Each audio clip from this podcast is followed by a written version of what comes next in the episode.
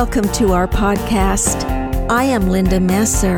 My husband Ron and I invite you to join us in our weekly broadcast of A New Voice of Freedom.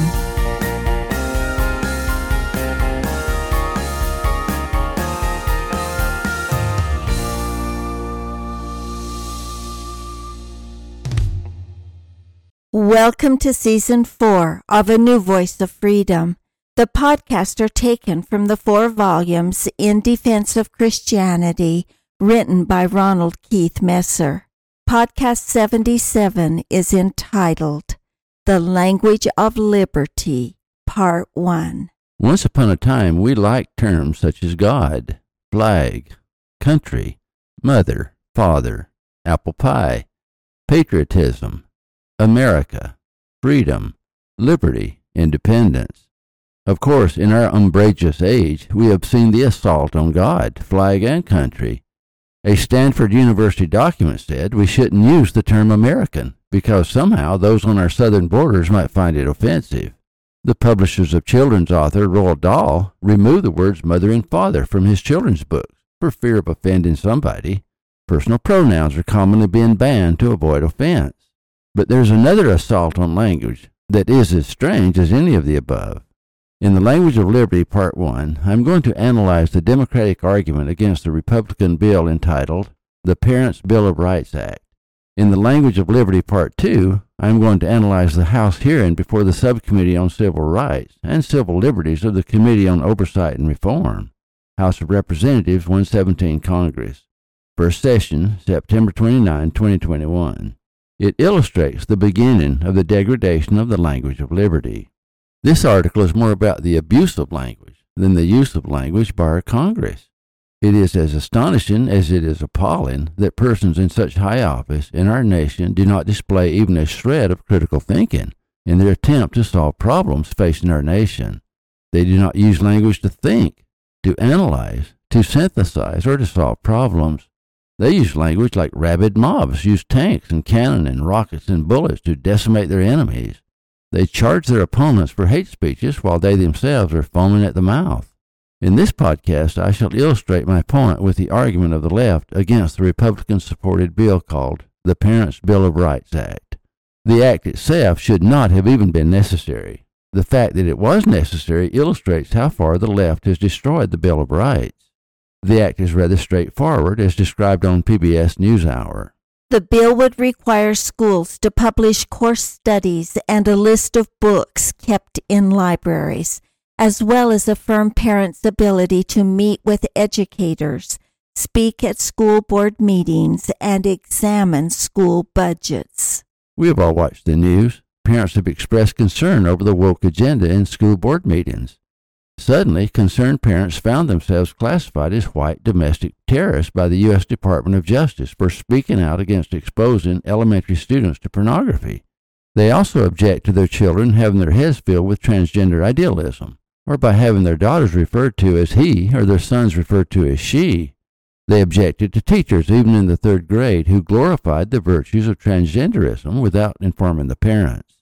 For their concerns, anyone who spoke out against the agenda of the left were called domestic terrorists or white supremacists because they opposed the agenda of the left.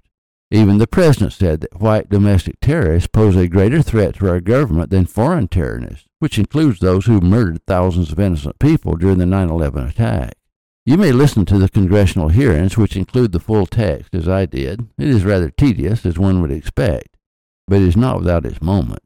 If the subject were not so serious, one would find some of the comments so hyperbolic and outrageously absurd that one would hardly be able to stop laughing.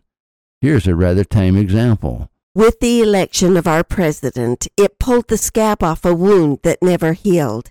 Now it is an open gaping wound and out of children. They are throwing everything vouchers, excessive testing, banning books, and now they are trying to drive a wedge and create an antagonistic relationship between schools and parents. How pathetic and dreadful. Parents love teachers. Everybody loves teachers. Every parent remembers a teacher's story.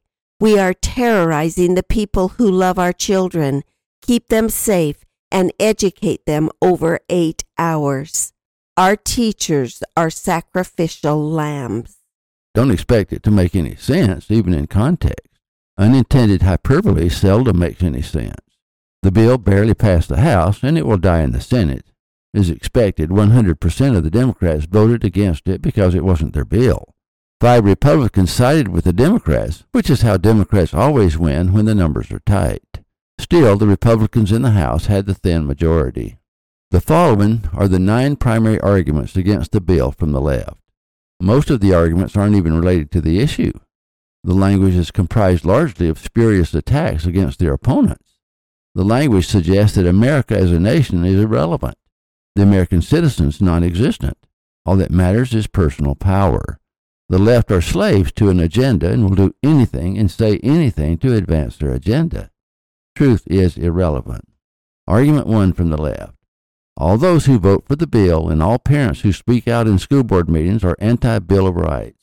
The following is a direct quote from the left. Republican lawmakers won't even allow my amendment to be considered that protects the First Amendment rights of parents. We want to talk about parental rights. What about their First Amendment rights to fight for their children, LGBTQ plus children, who are fighting for gender affirming and life saving care? One of my colleagues brought this up but this bill focuses on parents' rights. But what about the rights of our students? What about the rights of our young people? Why are my Republican colleagues not advocating for our students? It is because they know that the majority of young people despise legislation like this. Somehow, the left turned a bill that advocated parents' rights into a bill that took away parents' rights. Then, in convoluted logic, they sided with children against parents. The goal is the destruction of the family. In logic, it is called a red herring. The logic of the left has no bearing on the bill at hand. What the congressperson is advocating is for another argument. The congressperson's argument must stand on its own merit, but the argument above is spacious and irrelevant. The following is another example of red herring by the left. It doesn't even bear on the issue. If Republican lawmakers cared so much what's happening in our schools, they would focus on feeding kids so we can ensure everyone learns on a full stomach. If Republican lawmakers care so much what's happening in our schools, they would make sure that students have updated technology, teachers have the resources they need so students can actually learn. If Republican lawmakers cared so much what's happening in schools, what about the kids that are gunned down in their classrooms? The leading cause of death in this country being gun violence for young people. None of that is in this bill.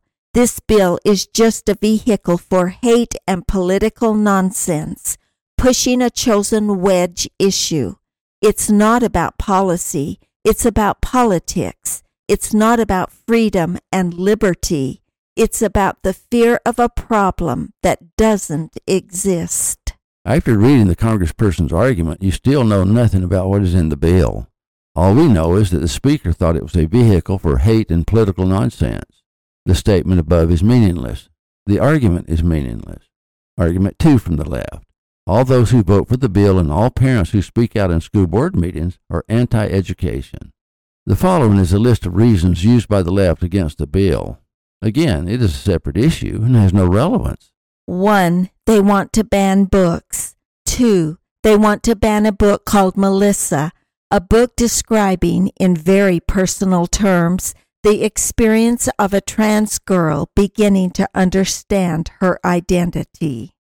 3. Let's just face it. There has been a movement to limit public education since Brown versus Board of Education decision. 4.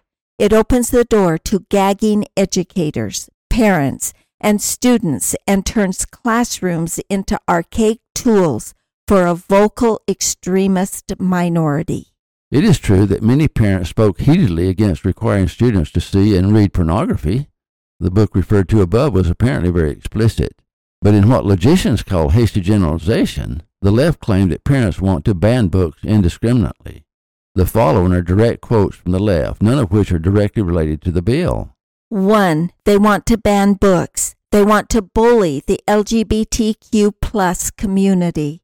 They want to bring guns into classrooms, kindergarten and above. That's their educational agenda.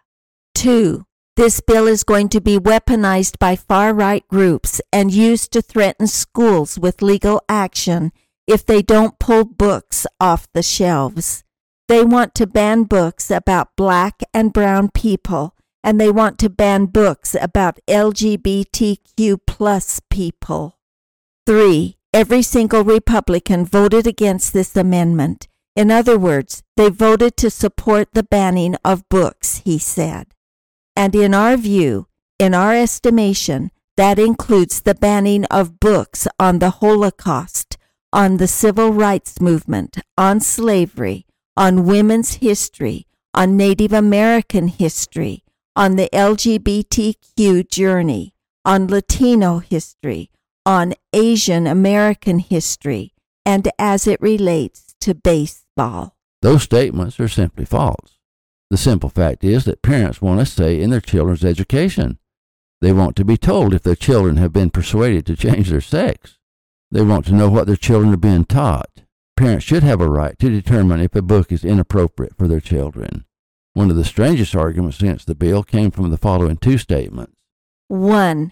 Alexandria Ocasio Cortez require schools to out trans, non binary, and LGBT youth even if it would put said youth in harm's way. For so many children of abuse, school is their only safe place to be. 2. Mark Takano. When a home is not safe for LGBT kids, schools become their safe place. The bill would push good teachers to do bad things, to force kids back into the closet. It is a fundamental invasion of privacy that puts children in danger. Let me repeat the summary of the bill they are arguing against because you would never recognize it from the above arguments.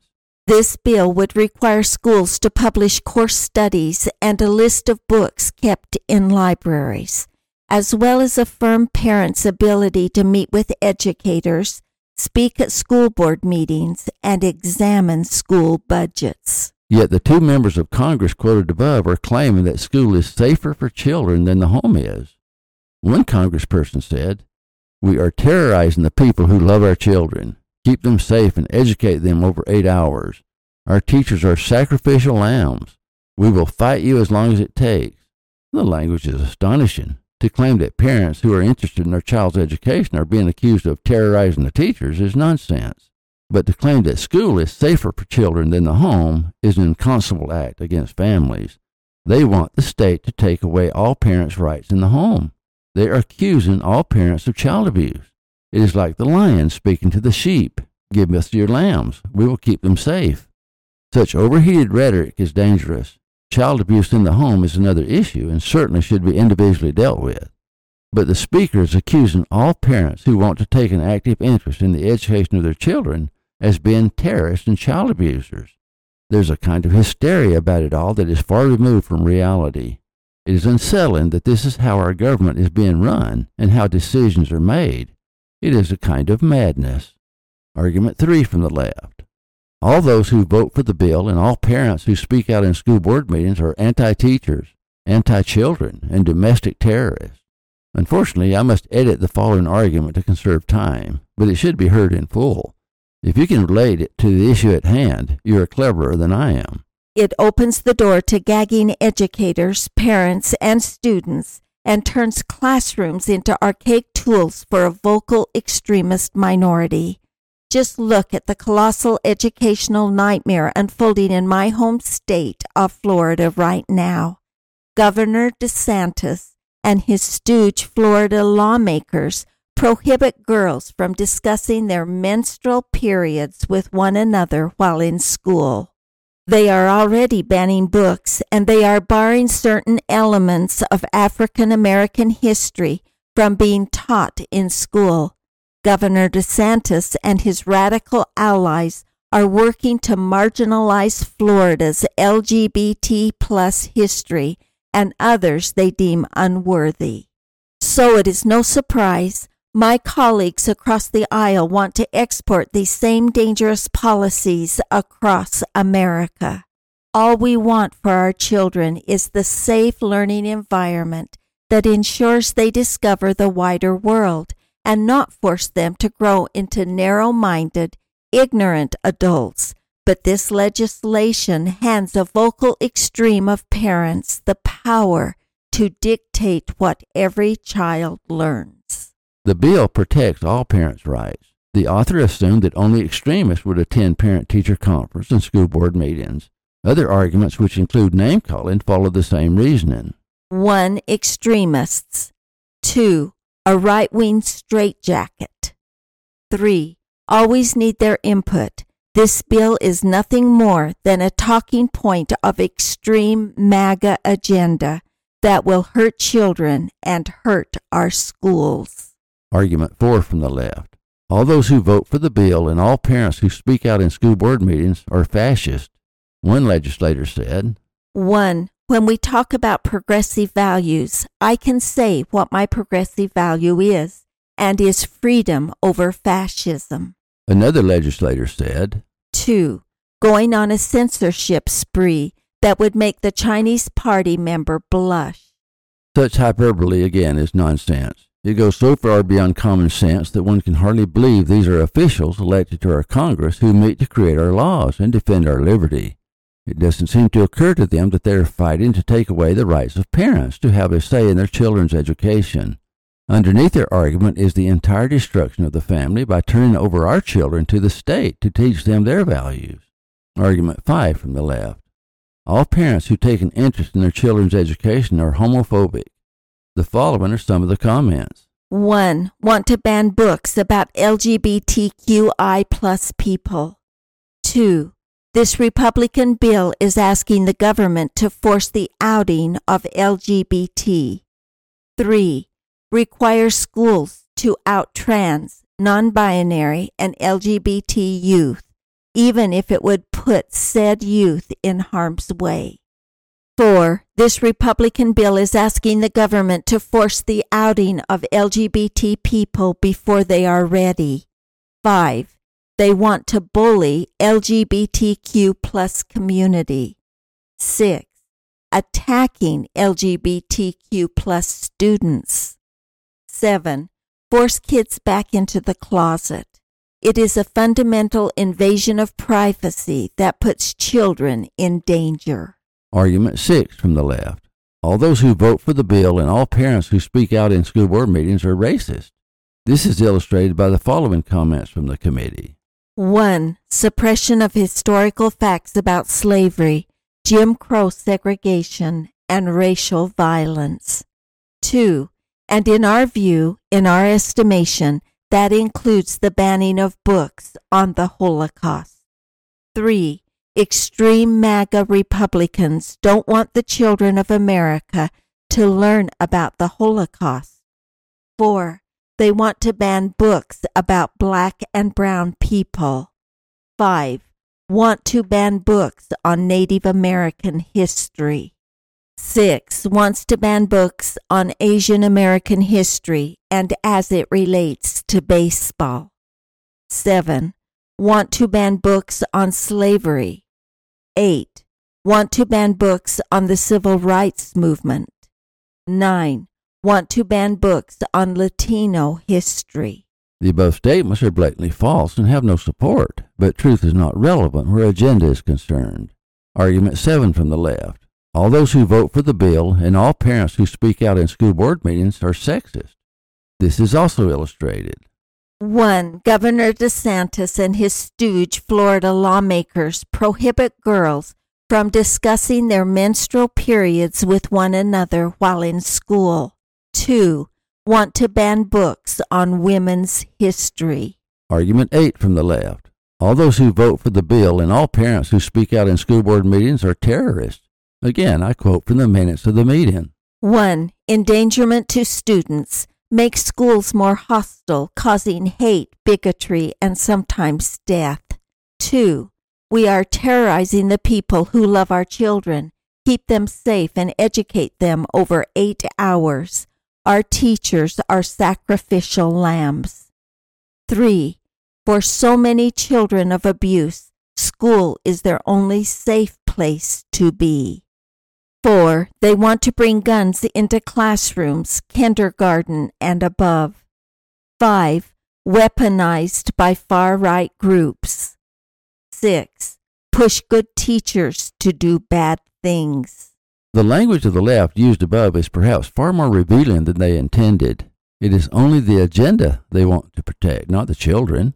100% of the Democrats voted against the bill. One Democrat speaks for all Democrats. Congress is superfluous. It was not a debate. They were meaningless eruptions, diatribes that remind one of the gurgling mud pots of Yellowstone Park. Erupting from the combustible bowels of seething hatred, the words don't communicate. They splatter, slinging mud and emitting an odious odor. It was a battle of language, each wanting to appear more ferocious than the other. They were pit bulls, unleashed, not rational human beings who considered both sides of the issue. Their minds were fixed before they entered the sacred halls of Congress. The outcome was decided before they began the debate. Language was the only weapon allowed. Therefore, they sharpened their tools razor sharp and slashed at their opponents.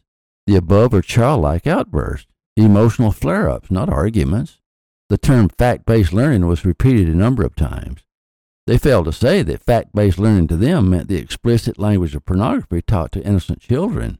It was as if one were saying to the other, I am more outraged than you are. There was barely a coherent thought among them. They did not communicate logical ideas. They didn't speak. They exploded.